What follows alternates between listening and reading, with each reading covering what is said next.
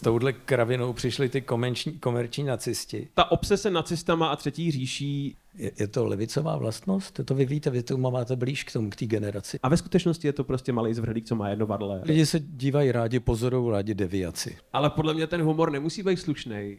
Co si myslíte ve skutečnosti o Janu Studničkovi? Jak řeknete politická korektnost, tak se trošku ježím. Jak divný je pro vás tenhle večer?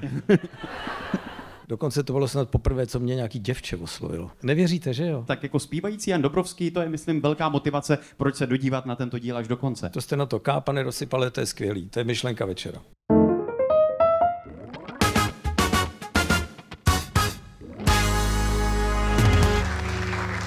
Já jsem Michal a tohle je můj mashup a mými dnešními hosty jsou podnikatel, bývalý disident, bývalý novinář, předseda kolegia paměti národa a také spoluautor podcastu Dobrovský šídlo, Jan Dobrovský. Dobrý večer. Dobrý večer. A stand-up komik, publicista, spoluautor podcastu Hodina dějepichu, Jan Studnička. Honzo, dobrý večer. Ahoj. Večer. A srdečně vítám také diváky v Pražském nudu. Dobrý večer i vám. Pane Dobrovský, dokážete si představit, že se postavíte... Ne. Dobře. Tak to je první otázka. A druhá otázka. Dokážete si představit, že se postavíte před sál plných lidí a uděláte stand-up? Plných lidí nevím, ale plný lidí možná, i když eh, nerad.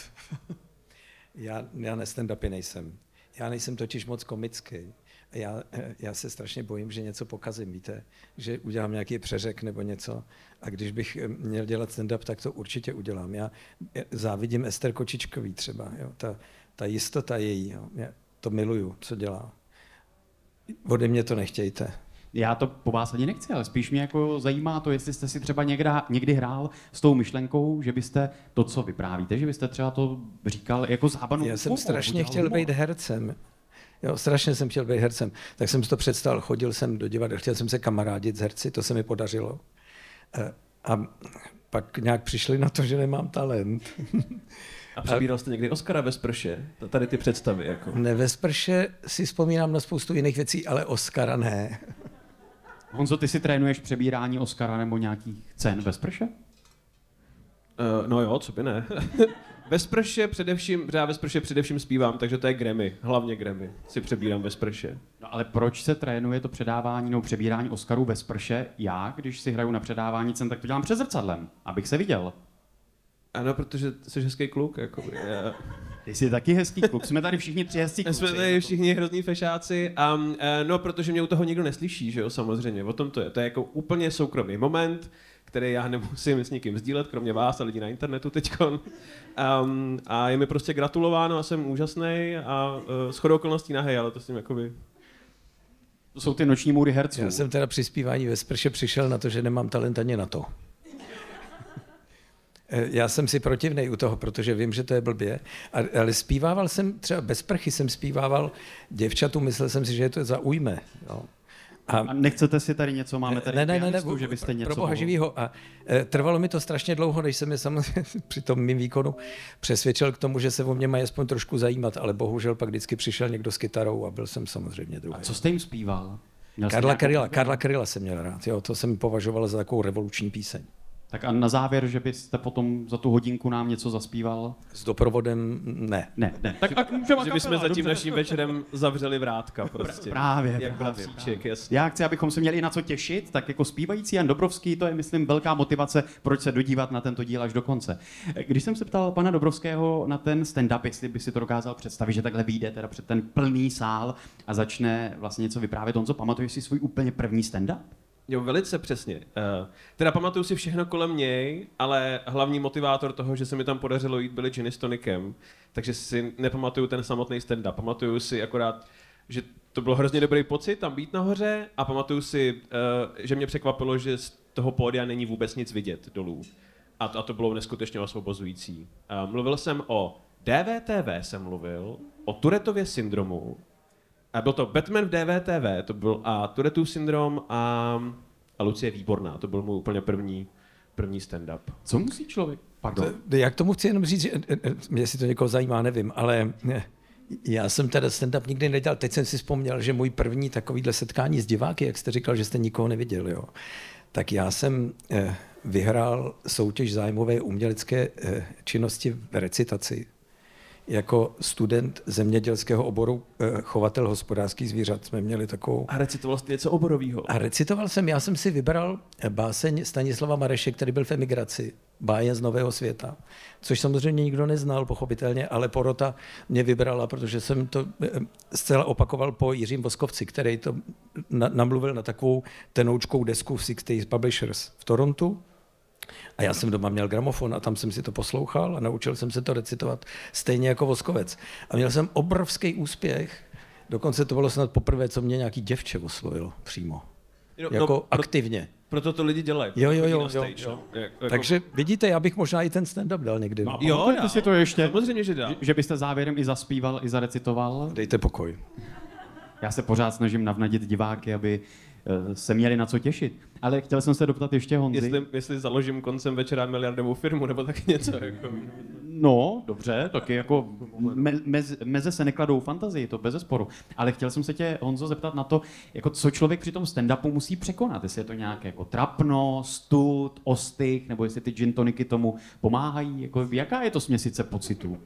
Je to, no, uh, můj dobrý kamarád a mistr zvuku našeho uh, nového podcastu Stanice Hruzy Adam Balažovič má stand-upový piece o tom, že lidi si představují tu šatnu stand-up komiků před tím vystoupením jak, jako zábavný místo plný zábavných lidí, ale že to tam vypadá jako v té lodi na začátku Vojna Ryana, že je tam plno bledých lidí, kteří se třepou, modlí se, jeden zvrací v rohu a, a, pak, a pak je tam jeden šílenec, který křičí, tohle bude skvělý den. A, a takže člověk je nervózní, protože obzvlášť, když má úplně nový materiál, tak neví, co se bude líbit a pak jde tam. A já jsem vždycky nervózní, až vždycky jsem nervózní, až do prvního smíchu a pak se člověk uvolní. A, a ten, ten alkohol pomáhá za začátku, ale pak, jak člověk začne vystupovat často, tak s tím musí povolovat, protože jinak neskončí dobře. Jako no. uh, alkohol pomáhá, jak se na začátek kariéry, pak se s tím musí povolit. Ale a nesmí se to zase přehánět. A nesmí Mohl být jako hodně špatný stand-up potom. Uh, no, no, no. I když měl jsem pár stand co si nepamatuju, a prý byly jako super. Uh, Říkáš ty, nebo říkali ti lidi? neříkali ty lidi, ale to jsou takový ty, to jsou takový ty matroše, který člověk jako říká třeba celý rok a má je fakt jako, že, že dává v podstatě jako z bezvědomí, uh, takže to, je jako, to je fajn, no. A, a na trapno dojde vždycky. Dřív nebo později narazíte na publikum, který nesedne vašemu materiálu, nebo naopak, nebo se něco nepovede, a, nebo narazíte na nějaký nerv, uh, což se nám stává, když vyrážíme do krajů a my jako Pražáci máme hromadu že jo, politických vtipů, který se třeba no, v moravskoslezském regionu nesejdou prostě s tím publikem. A, Nejsou srozumitelný, že? Nejsou srozumitelné, nebo jsou doslova ofenzivní vůči těm lidem a, a to se prostě stane, s tím se musí počítat a musí se to jako překousnout, že to občas neklapne. Pane Dobrovský, vycházíte, nebo kdy vy vycházíte z nějaké svojí komfortní zóny a děláte něco, co je vlastně vám jako nepřirozené nebo třeba nepříjemné? Jakmile ráno vstanu. A pak už to jde až do večera a pak jsem přirozenější někdy tak od desátý večer, kdy um, už jako vlastně všichni spějí a já si tam pak ještě do dvou něco dělám e-maily, tak u toho jsem přirozený, um, protože na mě nikdo nekouká. Ale eh, jo, já jsem rozpačitý člověk a, a takový introvert, i když um, jednou mě jeden psychiatr, u kterého jsem byl v péči, říkal, že jsem introvert exhibicionista. Že to je strašná kombinace. Ano, že trpím, ale dobře. nemůžu jinak. Když jezdíte třeba s Jindřichem Šídlem a máte živě váš podcast někde v regionu a přijde tam na vás sál plných lidí, tak neříkejte, že vám to nedělá ani trošku dobře, když ti lidi přijdou. No zpočátku ne, to, jak to říká pan Studnička, ono to, i když my, my to děláme bez alkoholu teda, Proč? eh, a bez drog to děláme, protože my potřebujeme k tomu mozek a ten eh, nemáme tak... Takže eh, ono to, Nezávidím, no, blbá ono, to, ono to na ten mozek funguje a my potřebujeme trošku jako eh, být seriózní a nejenom legracky, protože fakt já nejsem vtipný člověk. Jo. A Jindra jo, ale Jindra taky potřebuje být střízlivý, aby byl vtipný. Eh, Zatímco potom, když skončíme, tak se nám uleví oběma a Jindra si dá pivo a já mluvím pořád. Jo, to nemůžu skončit. Tak to je moje droga. Eh, no, je, se, z mojí přirozeností je to hrozně těžký. A děje se vám to, že když potom mluvíte, takže jako máte pocit, že ty nejzajímavější věci říkáte až potom. Myslíte ten schodišťový efekt, jako jdete domů Ano, a ano. říkáte si, co jste měl všechno říct. To ani nemám, protože si nepamatuju, co jsem říkal. Takže eh, já si nemůžu říkat, že bych tohle ještě býval chtěl říct. A řík, když náhodou to přijde, tak si řeknu, že to řeknu příště. A s tím alkoholem je to velká pravda, protože stand-up může člověk dělat ožralý, protože ten materiál má povětšinou připravený, nebo aspoň komik mýho typu, ale když děláme jaksi improvizační věci, jako nesem vám noviny v rokáči, eh, tak eh, člověk musí být jaksi relativně střízliv, že to je jako na dvě piva max, že musí přemýšlet během té show. Přesně ono, no. Máte, pánové, rádi nekorektní humor? A- Ano. Pane Je- Dobrovský, co vy? Já nevím vlastně, co to je nekorektní humor. To, jako definujme si to, jo, všechno musí být. Teď máme ten scientismus takový, kdo není na něco odborník, tak nemůže nic říct doopravdy, pač to jsou jenom, to jsou jenom domněnky. Já, já nekorektní humor je někdy strašně fajn, takový ten, jako že se pustíte mírně přes čáru. Jo. Ve stand se to dělá dost, když jsem mluvil o, o, o kočičko, víte, to umí. Jo. A eh, je, když člověku není trapně z toho, tak proč ne, to je fajn. Ale víte vy, kde to je trapně a kde to ty diváci budou jako trapně vnímat? Musíte to mít trošku vyzkoušený s nějakýma, že jo? Jako bez Jo, praxe no, to nejde. rozhodně, No, no, musíte Jo. vědět, co děláte, proč to děláte a, a komu to děláte. No a něk, někde je nekorektní humor mezi přáteli, který znáte a se kterými si říkáte hodně nekorektní věci, které by třeba jiní nepochopili, protože by byli z jiného kulturního prostředí, anebo protože by jim to připadalo nepatřičný. A, takže a jo, asi v, v kruhu přátel lidí stejného naladění je mírná nekorektnost fajn, ale co to je vlastně ta kategorie nekorektnosti, to je těžký definovat. Ty to máš jak, Honzo, s tou čárou, o které mluvil pan Dobrovský? No ona je velice fluidní a pohyblivá. Eh, Záleží právě na at- atmosféře, lidech, co jsou okolo a tak. U tý, na té stage ještě často platí to, že když vy víte, že něco takového strašného budete říkat, tak si k tomu ty lidi vedete od začátku.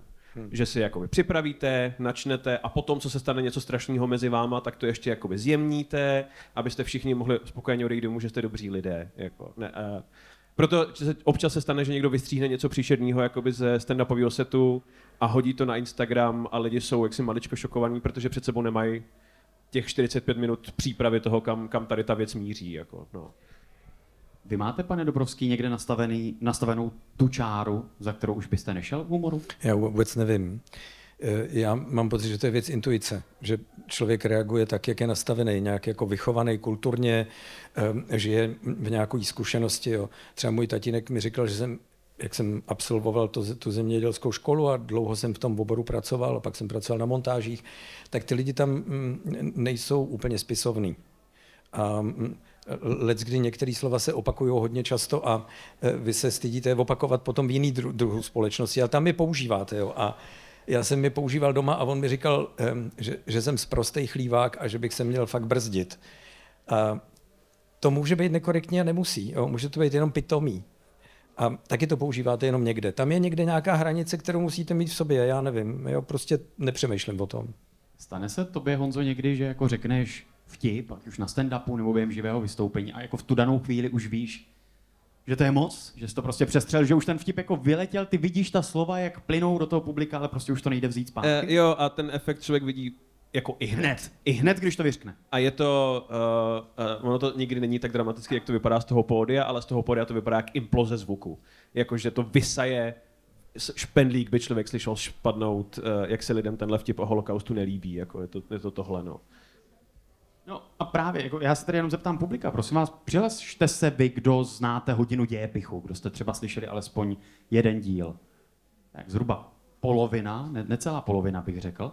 No a vy jste sami, Honzo, říkali v nějakém dílu, co jsem poslouchal s kolegyní Terezou Kujovou, že třeba ty nejúspěšnější díly byly právě ty třeba jako o nacistických pohlavárech a o, je, o jejich sexuálním životě, protože hodina dějepichu je historie sexu v různých etapách jako s velkým humorem a s velkou nadsázkou. Proč jako zrovna tohle téma? Proč jako sex pohlaváru NSDAP? Ano, protože lidi jsou z rudy.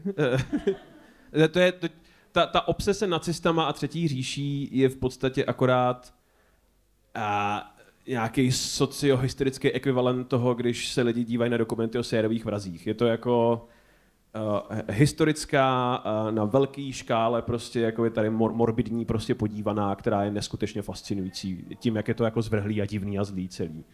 To, je to jenom tohle akorát eh, z historického hledí. Tak jasně lidi se dívají rádi, pozorují rádi deviaci, že? Jakoukoliv. tak, no, ano. Fascinuje je to vlastně, i když se to bojejí, jako, nebo eh, není to něco, s čím by sympatizovali. Eh, Může se jim to zdát třeba i u postižených lidí. Jo? To je, je to vlastně u dětí vidíte, že to už je funkční věc. Jo, dokonce mají tendenci vylučovat něco ze své vlastní společnosti.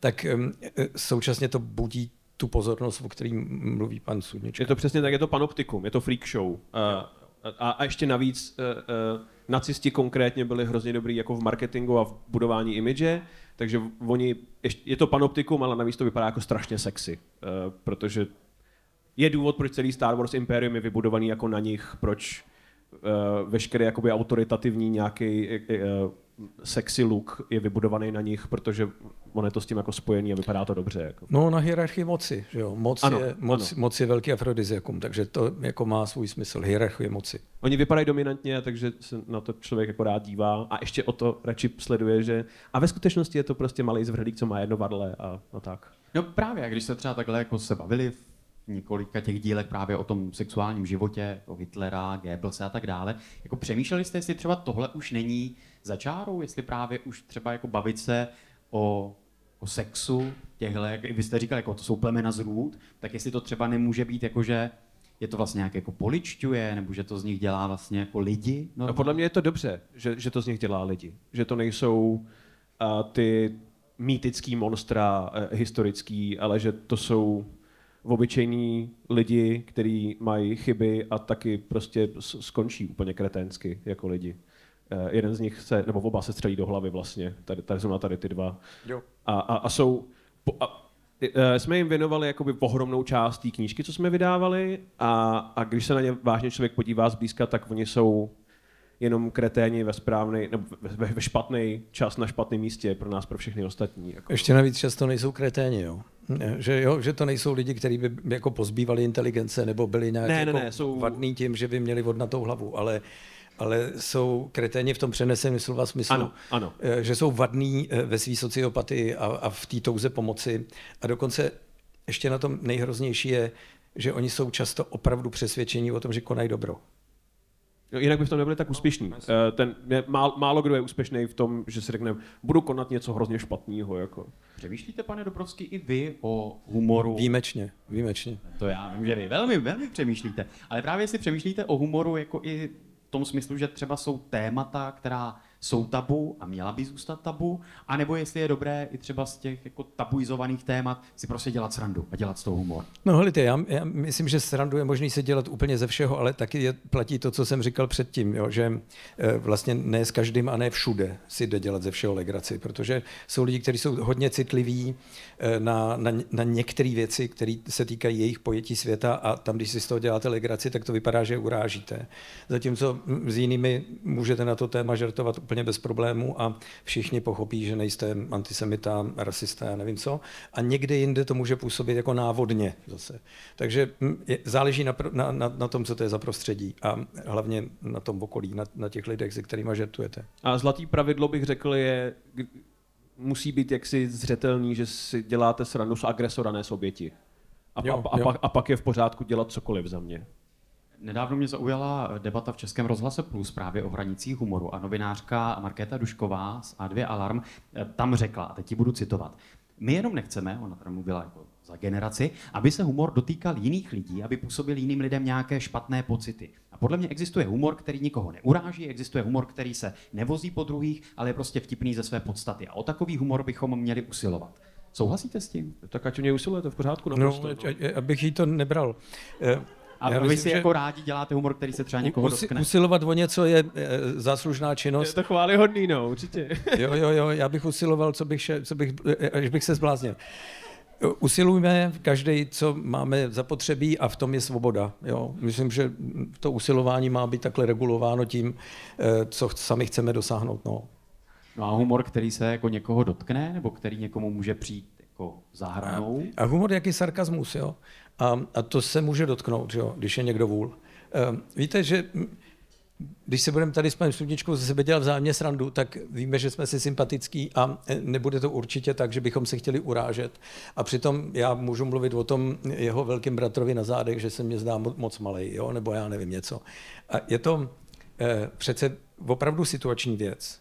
A někdy je to hm, tahle ta hyperkorektnost, o který vy jste mluvil, jo? taková ta eh, je, je to levicová vlastnost? To vy víte, vy to máte blíž k tomu, k té generaci. Uh, já jsem měl k levici blíž, ale potom v posledních letech mě nechala úplně dalece za sebou. Oni nasa, nasadili nějaký Takže F1, tradiční, te, F1 tradiční tempo zrání a... osobnosti, pan Sudnička, ano, ano, tradiční úplně zrání. jako. Churchillovský, úplně A, klasicky. Tak, uh, no, um, ono to s tou hyperkorektností je trošku jako jenom skrytá revoluční snaha o, o kulturní konflikt.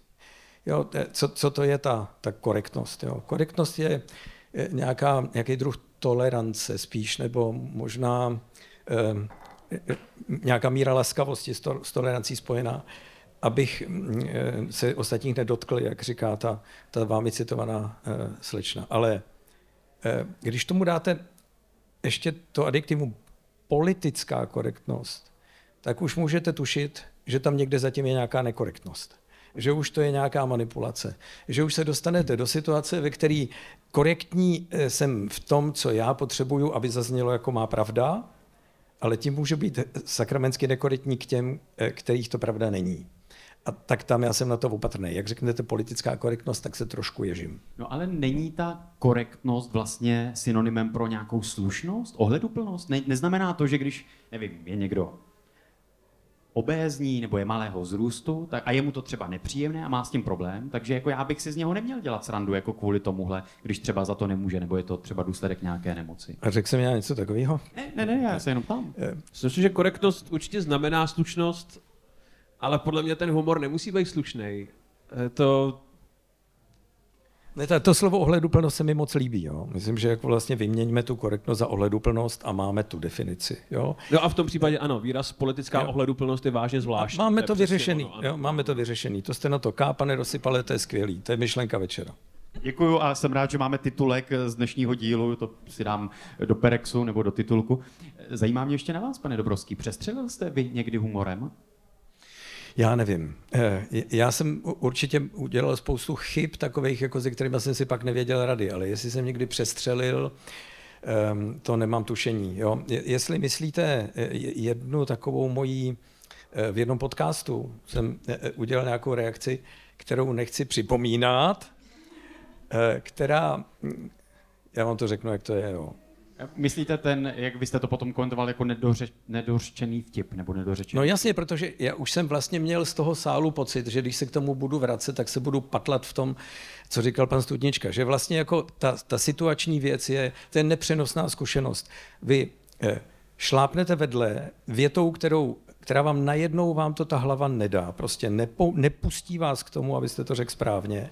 A už nedokážete, dostanete se do vnitřních rozpaků, nedokážete tu věc doříct tak, aby měla nějaký smysl. Takže to rozpatláte ještě nějakou hovadinou, která je, z toho... Je správný jo, rozhodnutí to opustit. Jo, prostě nejlepší je to opustit, ale to se musím naučit ještě, jo. No ale pak si to začne, jestli myslíme teda tu stejnou věc, což předpokládám, že myslíme, tak si to pak začne žít svým vlastním životem, že jo? Někdo to vystřihne, a začne to potom fungovat tak, že prostě jste byl obviněn z rasismu, že jo, když to teď No to je, to je u, u mě obzvláště pikantní obvinění, ale, ale jo, jak, ať si každý poslouží, přímě řečeno, jo. Spíš mě jenom jako zajímá, jestli vlastně člověk, který se vyjadřuje ve veřejném prostoru a jako pro publikum nebo pro záznam, pro internet, s tím vlastně musí počítat, že jako každá část třeba jeho věty, to přece říkával i Miloš Zeman, že musí jen v holých větách, aby jako každá věta nemohla je si to, potom žít tím vlastním životem. Je to jako s tím humorem, jo, jestli je, je přes čáru nebo není přes čáru. Prostě nějak fungujete, nějak se vyjadřujete, říkáte nějaké myšlenky nebo nějak bavíte lidi a někoho to baví a někoho to nebaví. A, a vždycky to je pro a proti a někdo vás nebude mít rád a nebude vás poslouchat a může si vás vypnout. A někdo naopak má potřebu se proti vám postavit, vymezit se. A já v tom vidím jako kulturní válku trochu, jo? tak potřebuji mít nějaký prapor. Ne v tom mým případě, v tom obecném případě, v té korektnosti, o které jste mluvil. Jo? Že mm, potřebuji se nějak eh, definovat společensky a potřebuji jako vysvětlit Vím, že bych rád chtěl dělat revoluci, ale politicky toho nejsem schopen, tak to aspoň otočím do kulturní války.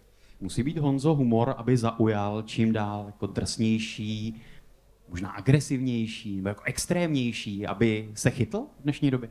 To si nemyslím. Podle mě je spíš humor absurdnější dneska. To je uh, vina, nebo ne vina, ale uh, trendem jako těch memísků a tady těch věcí a obzvlášť uh, uh, uh, uh, mladší generace má ráda úplně uh, retardovaný vypad, no a to je ono přesně. má, uh, ab- absurdní uh, takovej glitch v realitě, humor, uh, který mě úplně jako nejde. Ale to je prostě, to jsou jako trendy. A není to tím, že by měl být jako agresivnější nebo pitomnější, nebo prostě tím, že každý má rád něco jiného. Nebo, nebo je teď něco ve vlně. Uh, ve stand-upu bylo deset let naspátek, byly hrozně populární, hl- hluboký, psychologický, téměř filozofický výklady, kam jste sem tam dropli vtip. Dětství. Uh, dětství. Dokonce, dokonce vyšel uh, jedno, jednomu komikovi, já si nespomínám na jméno teď, ale vyšel special velice úspěšný na Netflixu a měl tam tři mikrofony na stage. Jeden byl na one-linery, na krátký úderný jako vtipy, jeden byl na dlouhý jako sety a ve třetím uh, byl prostě na terapii jakoby, a mluvil o svém dětství a o tom, jak je to těžký, nebylo to vůbec divný a pak se vrátil jako zpátky a lidi tomu jako strašně aplaudovali. Um, prostě uh, uh, trendy se mění, lidi mají rádi něco jiného každých pět let, no. Mně, připadá, že třeba jed- jedna část toho současného trendu, a nevím, jestli se nepletu, že to je možná jenom na mě tak působí, je šokovat v tom humoru. Jo? To jako najednou překvapit něčím, jako vulgarismem nějakým ne, ne, nečekaným nebo něčím podobným. No to, to, a ono to funguje totiž Funguje, krásně. no, no, no, no. Cimrmani tohle dělali jako by celá léta fantasticky, když je tam, tam, tam, kde se to nečeká, dropnout vulgaritu je jako bomba. To, to funguje vždycky. Pánové, teď nebudu šokovat vulgarismem a nebudu asi ani šokovat, ale zajímá mě, jak vás zná publikum, které na vás přišlo. A proto je tady rubrika, která se jmenuje Hádej kdo. A já jdu do publika a dámy a pánové, zeptám Tak se se vás. vraťte hlavně. No. Pardon? Pak se vraťte. Uvidíme. Když se mi tam zalíbí, tak budu sedět tady mezi diváky a eh, budu moderovat odsud. Protože mě, zname, eh, mě zajímá, jestli uhodnou eh, několik otázek, které jsem si na vás připravil, jenom prosím vás, je to úplně jednoduché. Správná odpověď je vždycky Jan nebo Jan, takže v podstatě se nemůžete splést. Pokud upřesníte i příjmení, tak to bude eh, o to cenější. Tak to zkusíme, to tak jako začínáme zlehka. Kdo má rád horory? Jan Studnička. Ano. A, a, ano. Je to tak, jako někde jsi to říkal. Uh, ne? ne? Máte Já- rád horory, Máte pane Dobrovský? horory? Já nemám k hororům žádný vztah. Žádný vztah.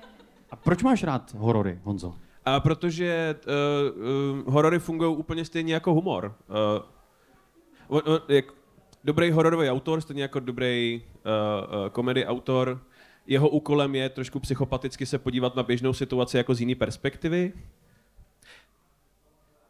Když vyjedete ráno prostě metrem do práce, um, Tak je to horor.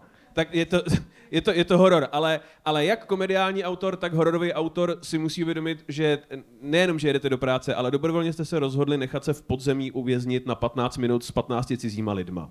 A teď je na něm, jestli z toho udělá joke, anebo jestli to přemění v něco příšerného. Jako. Ale ten princip uvažování je stejný. Je tam vždycky nějaký jakoby catch, je tam pointa. Uh, je to v podstatě to samé, akorát to míří na jinou emoci. Já jsem měl vždycky pocit, že horor je pro lidi, kteří se potřebují bát, protože mají málo znepokojujících zrušení. Jo. V životě. A že, na světě, že na světě je strašná spousta strachu a e, můžete ho zažít jako klidně. Já e, vám umím dojednat e, v zákupech v Chersonu třeba výlet jo, nebo něco podobného. Ne, nemusíte se dívat na, na kraviny v to, co se stane v metru. Jo. Doporučuji zažít si to pořádně. Ale kdybyste třeba nechtěli jet umřít na Ukrajinu, puste si horor. Tak dobře, otázka další. Horor je pro sraby prostě. Jo, jo, chápu. Přesně. Já, to, já teda tar, taky radši ty horory v tom případě, a to já se bojím i těch hororů. E, otázka další. Kdo se věnuje fotografování? Díky moc, že jste se dodívali nebo tento díl doposlouchali až sem. Dále uvidíte toto. Já vám to řeknu, jak to je. No. Lidi odcházejí občas, ale neusnou. Jo. Uh, Eh, Já bych byl proto, aby byli vyhraněný názorově média. S touhle kravinou přišli komerční nacisti. Já, eh, já Teď to jsem vy- strašně bál nějakých lascivit. Jaký to byl pocit, pane Dobrovský, když před váma Jan Studnička klečel? A někdo je optimista, což si mě teda k smíchu. Vy byste si chtěl zaspívat hymnu? Ne, já žartuju. Až bez Začněte, nedělejte to. Ne, dobře. Růza v očích. Většina tohoto mashupu už je jenom pro mé podporovatele na herohero.co lomeno Michael. Budu moc rád za vaši podporu, budu rád, pokud tento díl budete sdílet a šířit dál, nebo pokud dáte odběr mému kanálu. Díky.